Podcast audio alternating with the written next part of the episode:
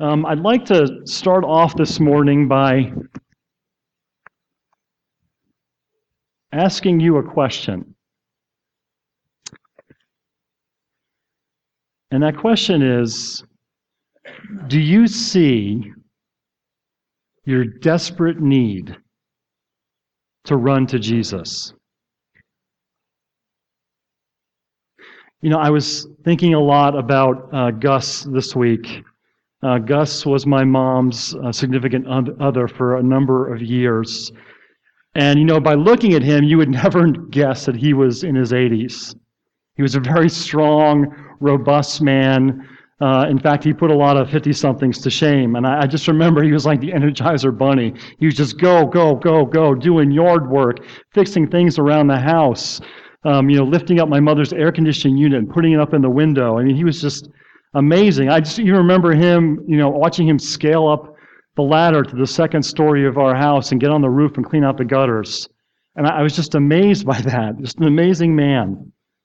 He had less gray hair than I do at this point in my life, which is, uh, I just remember that, how youthful he acted and looked. And then something changed with Gus. And then we noticed he seemed to be always tired. He'd kind of fall asleep in the middle of a conversation you were having with him. He couldn't lift things that even my mom, you know, had no problem lifting. And, and he, you know, was having back pain all the time, which wasn't that uncommon. But then he said something about a pain in his side. And, you know, my mom begged him to go to the doctor. And he just refused. And this went on for months and months and months. And finally, when Thanksgiving rolled around, my mom expressed her concerns to his son, Andrew. And I'm not sure what happened. Uh, with Andrew. My, my hunch is he probably talked to Gus, and Gus probably didn't listen to him either.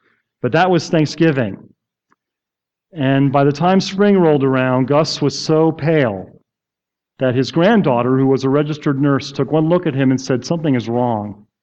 He's got internal bleeding somewhere. And she forced him to go to the doctor. And that's when they found the colon cancer. And Gus had surgery and they took out the tumor and he perked up a little bit after that. Um, but you know, a month or two later, he was right back in the hospital because the cancer had spread to his kidneys, and they removed one of his kidneys, but they discovered that the cancer was so aggressive and it had just progressed so far that within a week or two, Gus was gone. And I remember, you know, I had just gotten to St. Louis to begin seminary, and I was about to start summer Greek, and I got the phone call, and I found myself hopping on a plane to go up to New York for Gus's funeral. And you know, it, it's still it's still frustrating to me even now. You know, I, I just you know, what if Gus had just gotten regular physicals, right? What if he had just gotten that colonoscopy that they recommend? You know, what if he had just gone to the doctor at the first signs that something was wrong? I mean, Gus's unwillingness to recognize his need and his stubbornness in getting help. You know, turned a concerning situation into a desperate situation, and then a desperate situation into a hopeless one, shaving what was most likely years off of his vibrant life. But you know, the truth is, is that we're all spiritual gusses, aren't we? I mean, we all have our, this desperate need to run to Jesus, but we struggle with going to Him for whatever reason. You know, we all have our reasons why we avoid running to the great physician of souls. I mean, maybe we we're in denial about how desperate we really are. Maybe we're kind of ignoring it and hoping it'll go away. Or maybe we're afraid to face the truth about our true condition. Maybe we can think we can handle on our own. Or maybe we struggle with believing that Jesus even wants us to run to him. Or worse yet, that even if we do run to him, that he really won't be able to do anything about it. I mean, whatever the case is, we all face uh, the struggle of how desperate we are to go to Jesus, and we struggle to answer that, that call to run to him. And this passage this morning speaks to us about that. Because we're going to be looking at two people who were desperate. They had desperate needs. And when they were all out of options, they came to Jesus believing that he was able to help him and hoping and also discovering that he was also willing to help them. So if you will, please turn to Matthew chapter 9. We're going to read verses 18 through 26. And as we uh, get, get there in our, in our Bibles, I'm going to ask you to consider these three questions as we read the text, okay? First one is Do I see my desperate need to run to Jesus? The second is Do I have assurance that Jesus is willing to help me? And the third is Do I have confidence that Jesus is able to help me? So, whether you turn pages or swipe your phone or tap a tablet, please give your reverent attention to the inspired, inerrant, infallible, authoritative, and all sufficient Word of God. Matthew chapter 9, uh, verses 18 through 26. While Jesus was saying these things to them, behold, a ruler came in and knelt before him, saying, My daughter has just died, but come and lay your hand on her, and she will live. And Jesus rose and followed him with his disciples. And behold, a woman who had suffered from a discharge of blood for twelve years came up behind him and touched the fringe of his garment. For she said to herself, If I only touch his garment, I will be made well. Jesus turned and seeing her, he said, Take heart, daughter. Your faith has made you well. And instantly the woman was made well. And when Jesus came to the ruler's house, he saw the flute players and the crowd making a commotion. He said, Go away, for the girl is not dead, but sleeping. And they laughed at him. But when the crowd had been put outside, he went in and took her by the hand, and the girl arose. And the report of this went through all that district. Please pray with me. Father, I am always struck by the, the privilege and responsibility of being up here and preaching your word to your people. And I pray that you would equip me even now to be faithful to that task, to let nothing come out of my mouth that contradicts your scriptures or leads anyone astray. And I pray uh, not only for the hearts of my listeners, but for my heart. I pray for our hearts that the truth of your word this morning would sink deeply into us and that we would embrace it and cling to it and that it would change our hearts and our lives. And I pray all these things in Jesus' name. Amen. So, first, we're going to talk about our desperate need to run to Jesus. You know, first we have this desperate ruler, right? I mean, if you want to turn back there in, in verses 18 and, and 19, you know, a ruler came in and knelt before Jesus. His daughter's just died. He asks Jesus, just says, listen, if you just lay your hand on her, you know, she will live. And Jesus gets up and follows and begins to follow him back uh, to his house. You know, Mark and Luke kind of give us some additional information here. I mean, first we learn that the man's name is Jairus, right? And then we learn that he's he's not just a ruler, he's the ruler of the synagogue. So before we even have to hear about why he's coming to Jesus, we know that he must be desperate. I mean, Jairus is a very respected and prominent man in Capernaum. I mean, he's the synagogue ruler. He's been chosen by the elders of the congregation. He's responsible for maintaining the building. He's over ordering public worship. I mean, you didn't preach, you didn't teach, you didn't pray in the synagogue unless you had gone through Jairus. And he was responsible as the ruler to make sure the congregation was faithful to the Torah and that nothing unfit took place in the synagogue. I mean, in short, Jairus is the man, right? And there is no way that this man is going to go to some itinerant preacher and his ragtag bunch of disciples and kneel before him unless he is desperate. And we found out, we find out why he's desperate. He's desperate because he's lost his daughter. She's died. And Luke tells us it's his only daughter. So he is a desperate man who is out of options. And he's a desperate man who runs to Jesus and humbly begs for help. And Jesus gets up and he starts to follow Jairus back to his house.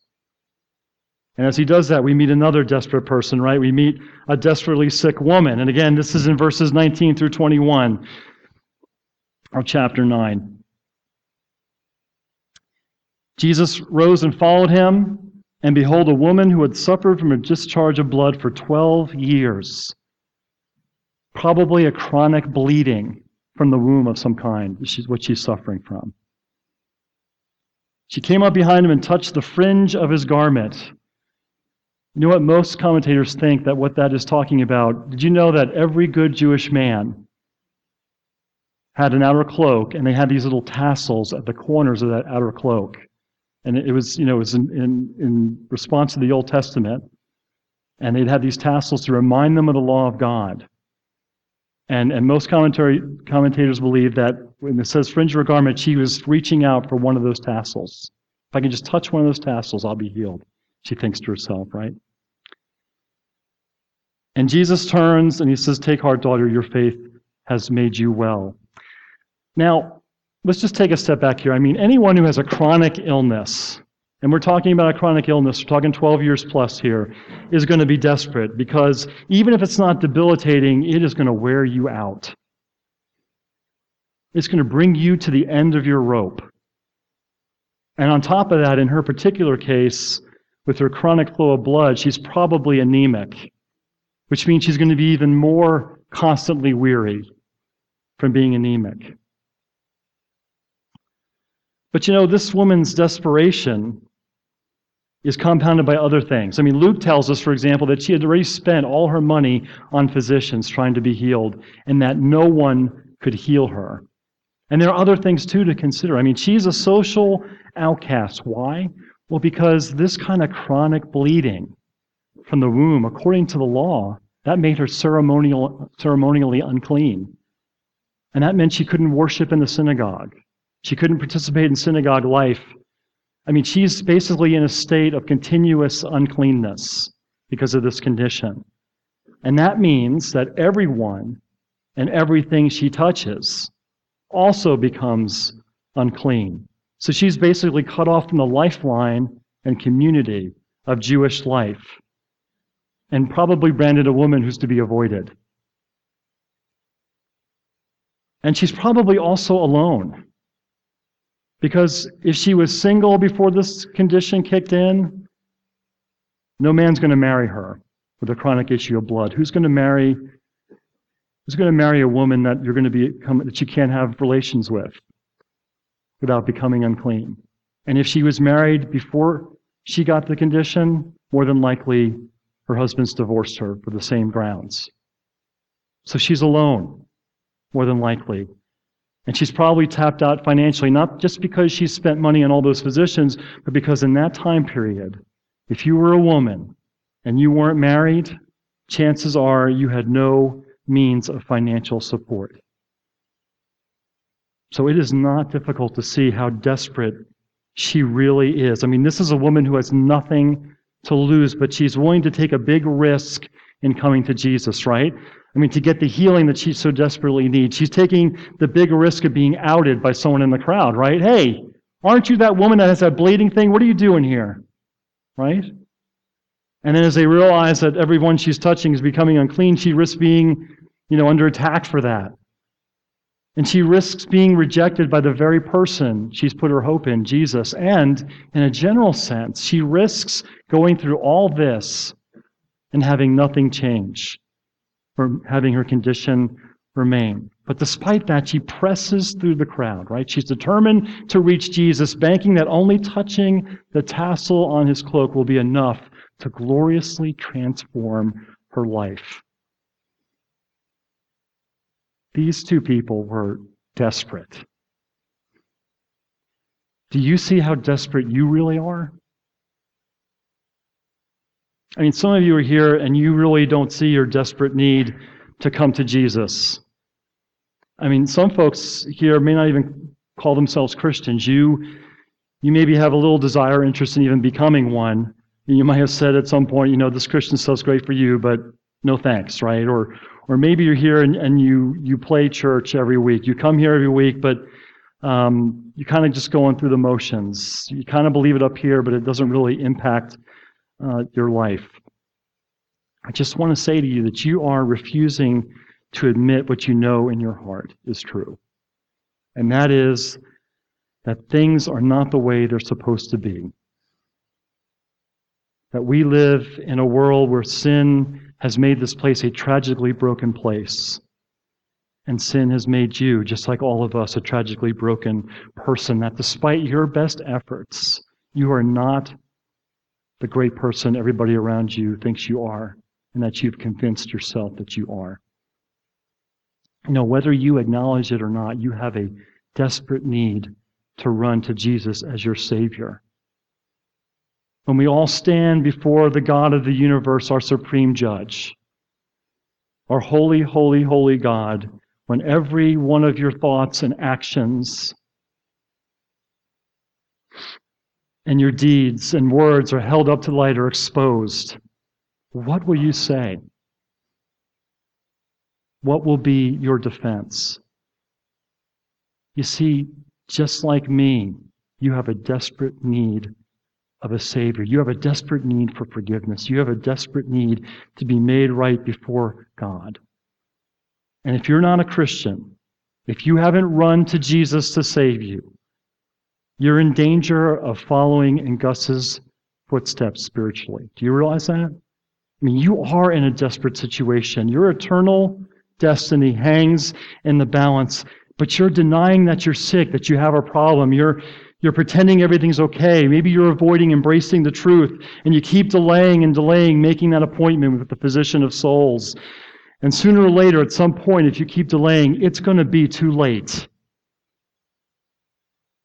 And the eternal terminal diagnosis that could have been avoided is going to be an irreversible and unchangeable reality for you. So I please, I beg you, run to Jesus before your desperation becomes your destruction.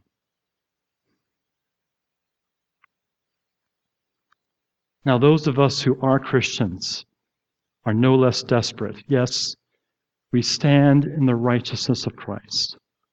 And because of that, we don't fear any condemnation or punishment from God, but we still desperately need to run to Jesus because our, our need of His grace and His mercy doesn't end when we uh, are converted. I mean, we have an unending, desperate need for more and more of His grace. Why? Because in this life, in this fallen world, sin is crouching at the door, seeking to trip you up and master you. Because we live in a fallen world that hates us and persecutes us for the name of Christ, a broken world that's filled with all kinds of trials and tribulations that we face. Why? Because we're in marriages that expose our sinful hearts and tempt us to abandon our commitments and the vows that we've made. Why do we have a desperate, unneeding, unending need of grace from Jesus? Because we're striving to raise our kids in the Lord in a culture that is hostile to holiness and tries to undermine their faith at every chance it has. Why? Because we have a tireless and determined enemy, Satan, who is roaring about like a prowling lion, seeking to devour us. Beloved Christian brothers and sisters, let's not be fooled or have take confidence in our success or our abilities or our financial security. You know, let's not let our faithful nursery service or or Sunday school attendance or or going to Bible studies lull us into apathy. Okay? Because our desperate need did not end with our entrance into the kingdom. We desperately need to come to Jesus now more than ever. And I pray for you and for me that it doesn't take the rug being pulled out from under us for us to realize this. Well, you may see your desperate need to run to Jesus, but maybe that's not what you're wrestling with. Maybe your motivation to run is being influenced by other things. And we're going to talk about those two other things. Our assurance that Jesus is willing to help us and our confidence that Jesus is able to help us. Let's look at the assurance part first. Our assurance that Jesus is willing to help us. I see that all over this passage, that Jesus is willing. I see his grace, his mercy, his love, and I see them most clearly because I compare my, you know, my own responses or actions in this context to what, how Jesus responds in this passage, right? I mean, my response to Jairus, for example, okay? I mean, let's remember who this guy is. He's the ruler of the synagogue. He is part of the religious establishment, right? The same religious establishment that is becoming more and more hostile to Jesus. The same establishment that's going to brand Jesus a lawbreaker and a heretic and a blasphemer. They'll attribute his miracles to demonic power, and ultimately it's going to be the religious establishment that'll ultimately hand him over to be arrested and crucified. I mean, if I'm Jesus, if I'm Jesus, I'm avoiding this guy Jairus like the plague, right? I mean, I'm thinking, when he asks me for help, yeah, right, Jairus, are you kidding? I know what's coming down the line, you know? I'm saying, you know what, Jairus, why don't you have your people call my people, work something out? You know, or, you know, I'd, I'd like to help Jairus, but, you know, I've got all these meetings today. And then I got to swing by Rubens cleaners and get our dry cleaning.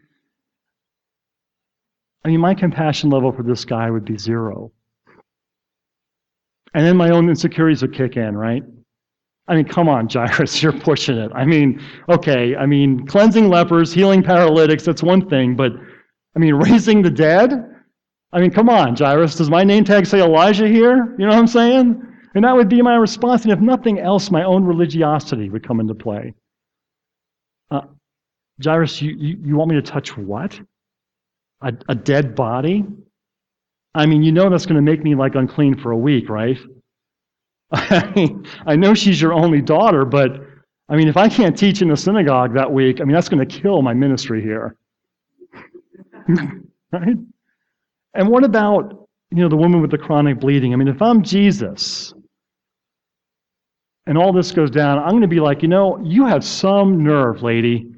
I mean, you come up here with your with your superstitious faith, just thinking if I just touch his tassel on his cloak, I'm going to be healed. You know, you selfishly weave in and out of the crowd, defiling everybody you make contact with, and then you touch me and you make me unclean. When I have this kingdom to inaugurate, you use some of my power without asking. You try and fade off into the sunset without even saying, Thank you, Rabbi. I mean, you should be ashamed of yourself. Aren't you glad that Jesus is so very different from me and from you? I mean, how does Jesus respond to Jairus' plea? I mean, he's not he's he's unfazed by the interruption. He just gets up and leaves with him. He just listens to his Jairus' plea. He asks no questions. He raises no objections. He doesn't make Jairus sign a waiver, right?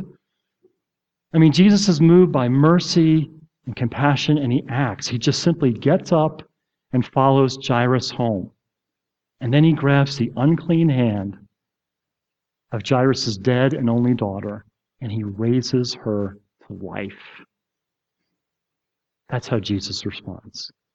How does he respond to the sick and the hurting and desperate woman? He takes the time for a personal, transforming encounter with her. And he says to her, and I can almost see the smile on his face when he says this Take heart, daughter. You know, and I'm, I'm thinking, I could see her kind of cowering because she's been caught, right? She's trying to make a getaway. She's been caught and she's almost cowering. And she hears that. And, some, and I can just imagine her thinking, when was the last time someone acknowledged me? When was the last time anyone ever tenderly referred to me as daughter? But that's what he says. He says, Take heart, daughter, your faith has made you well. With just a few words, but those are words that she has longed to hear for these 12 long years. A few words that announces that she's healed, that publicly declares that she is no longer unclean. She's no longer an outcast. She's no longer cut off from religious life. She can be an accepted member of the community. Just a few words and a healing touch has restored all that she has lost. Do you think that this Jesus would be willing to help you if you run to him? Or do you think he'll ignore you Do you think he'll turn a blind eye? This Jesus who says in Mark, Those who are well have no need of a physician, but those who are sick. I came not to call the righteous, but sinners. This Jesus? The one who says in John, All that the Father gives me will come to me, and whoever comes to me I will never cast out. That Jesus? Or the Jesus who later on in this book will say, Come to me, all who labor and are heavy laden, and I will give you rest. Take my yoke upon you and learn from me, for I am gentle and lowly in heart, and you will find rest for your souls. Let me ask you, you who so desperately need him, will this Jesus ever turn us away? No. We just have to come to Him. We, we don't need to get our acts together. We don't need to have a mountain of faith. We just need to come. Come in our weakness and our brokenness. Come in our sin and our shame. Come in our struggle and our doubts. And Jesus will give us what we need. He doesn't always give us what we want, but He always lovingly gives us what we need. So why will you not run to him? Why? Why won't I? Well, maybe you don't question Jesus' willingness. Maybe you have doubts about his ability. And that's why we're going to talk about our confidence that Jesus is able to help us. You know, this, this passage this morning also speaks to this. In fact, the whole Gospel of Matthew speaks to this because the whole book is filled with his miracles, his examples that Jesus can do anything. I mean, the whole book is filled with him exerting and his authority and his power over everyone and everything. I mean, think about what we've seen him done so far in this sermon series, right? In Matthew 4, it tells us that he went around healing every disease and every affliction. And then we have Matthew 8, right? That catalog of miracles. He cleanses a leper. He heals the paralyzed servant of the centurion. Then he heals Peter's mother from a fever. And then that night, he heals all that are brought to him, and he's casting out evil spirits from people who are oppressed by demons. And Matthew says, with only a word. And that's Matthew saying, this is power. This is authority. Only a word. He does this. And then later on in the chapter, we see him exercise an extraordinary authority and power over nature. Because there they are in the boat, and the storm is raging, and Jesus gets up, they wake him up, and he rebukes the waves, and he calms the storm, and the disciples are so shook up, they are so afraid, and they are just so amazed that all they can say is, What sort of man is this? And then later on, he displays command over the spiritual realm, right? Remember that when he heals two demon possessed men and he casts the helpless demons into a herd of pigs? It's power. Even the beginning of this chapter, right? We read about how he heals a full blown paralytic. And then we have our passage. He's healing this woman of a 12 year chronic illness with just a touch of his cloak tassel. And he exerts authority even over death. He walks into Jairus' house and he sees the flute players and the professional mourners. Did you know that people used to hire musicians and mourners when someone died in their family in that time? They would, they would hire the musicians who would play very loudly, and they would hire these professional mourners who were usually women who would just wail and you know, weep loudly. And, and, and the reason why they caused that commotion, which it says in the passage, is to, you know, to uh, encourage other people who are there to mourn, but also to enable the family to mourn without being self conscious about it. So he walks in, he sees this commotion, and he says, You know, go away. She's not dead, she's, she's asleep. And they laugh at him. Are you kidding me, Jesus? She's dead as a doornail. What do you mean she's asleep? And he puts them out. And he walks in that room, and he takes that dead girl's hand and he raises her back to life. He exerts power and authority even over death. And in the end of this chapter, he heals two more blind men. He casts a demon out of a mute man. He's enabled to speak again. And the crowds marvel and they say, Never was anything like this seen in Israel. And that's Matthew's whole point. Nothing like this has ever been seen in Israel because no one like this has ever walked the face of the earth before. You see, Matthew recounting Jesus' miracles, you know, it's not just a matter, they're not just an end unto themselves. You know, these aren't, you know, Jesus' um, neat party tricks or crowd pleasers. This isn't Matthew commentating on Jesus' budding career as a faith healer. Matthew is authenticating Jesus' claims about himself. And he's proving his own assertions of who Jesus is through these miracles. And who is Jesus? Matthew makes it, makes it very clear. Jesus is Messiah. He is the Messiah whose kingdom has begun. He is the prophet who is greater than Moses who is promised. He is the promised Davidic king that would sit on the throne forever. He is Isaiah's suffering servant who will die for the sins of his people. Jesus is the Christ, the Son of God, God in the flesh. Do you think he's able to help you? I mean, did Jairus and the woman know these things? I don't know. I mean, maybe all they knew was that Jesus was just going around healing people. But whatever they knew, they came to Jesus hoping and believing that he could help. I mean, what was Jairus' faith based upon? I mean, Jesus had never risen anybody from the dead at this point in his ministry. He had been healing people, but not raising them from the dead.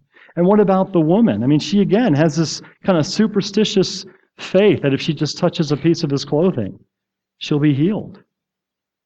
I don't know what they knew, but I know this, beloved, how much stronger should our faith be in this Jesus? We who know that not just a miracle worker, but Jesus the Savior would be crucified and would rise again from the dead, that this same Jesus ascended into heaven and sits at the right hand of God the Father in power that He has poured His gift of His Spirit upon us in our hearts. This same Jesus that we long and look for Him as the King of Kings and the Lord of Lords to return. Beloved, how much stronger should our faith be?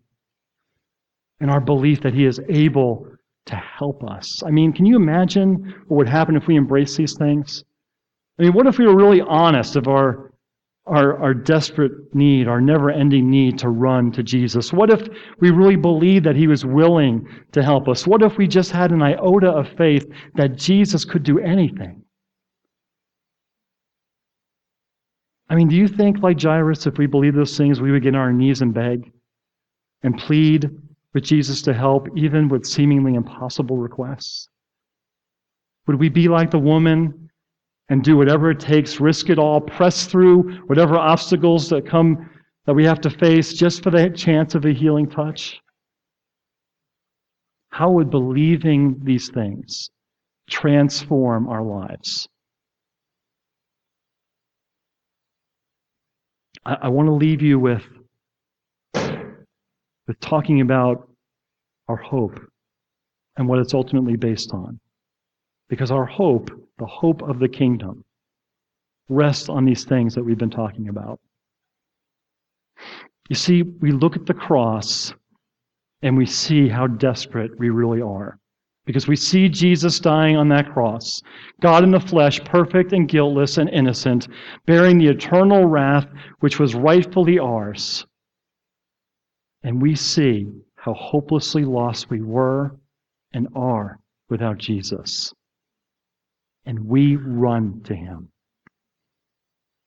And we look to the cross and we see how willing Jesus really is. The eternal Son of God who willingly veiled his glory in a body of flesh, who willingly walked among us enduring the trials and temptations and pains of this life, who willingly allowed himself to be judged and mocked and beaten and crucified by sinful men, who willingly suffered eternal punishment on our behalf for us wretches, undeserving wretches.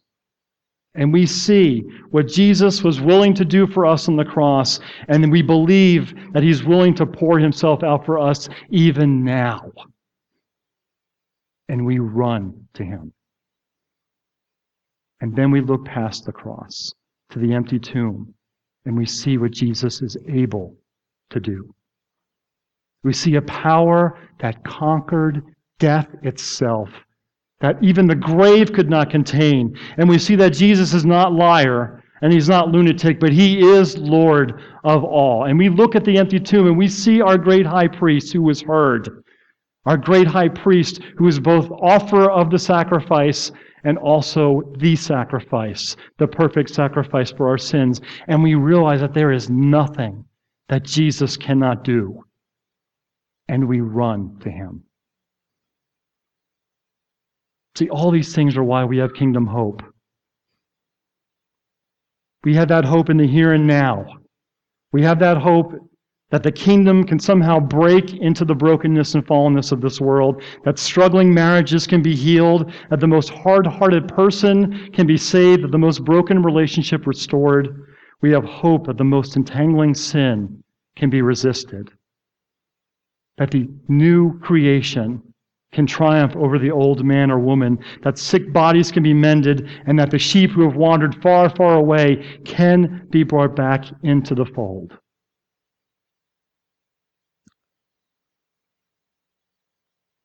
And when we don't see these things happen in the here and now, we embrace the hope of the future consummation of Jesus' kingdom. Because as you know as well as I do, our sovereign, gracious, loving God who always does what's best for us. Out of his love for us, he always does what's best. And because of that, he doesn't always answer our prayers with the answer that we would like. And sometimes the help that he gives looks a whole lot different than what we envisioned. So, in our desperation in this broken and fallen world, we cling to the assurance that Jesus is willing. And we put our confidence in the fact that He is able. And we long for the King of Kings and the Lord of Lords to return and to make things right and to defeat every foe and to give us glorified bodies that know no disease and know no sin. And we wait for Him to wipe every tear from our eye. And we hope for that day when we know that for an eternity, we will be running to Jesus not out of desperation, but out of joy, adoration, and celebration. So I leave you this morning with the same two questions that Matthew is constantly throwing in our faces as we read his gospel. Who is this Jesus of Nazareth? And what will be your response to him? Let's pray.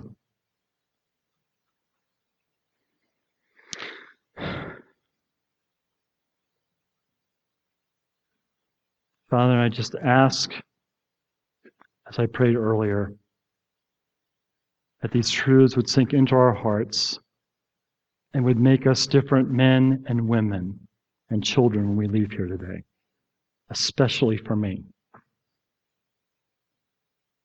We thank, thank you for your word.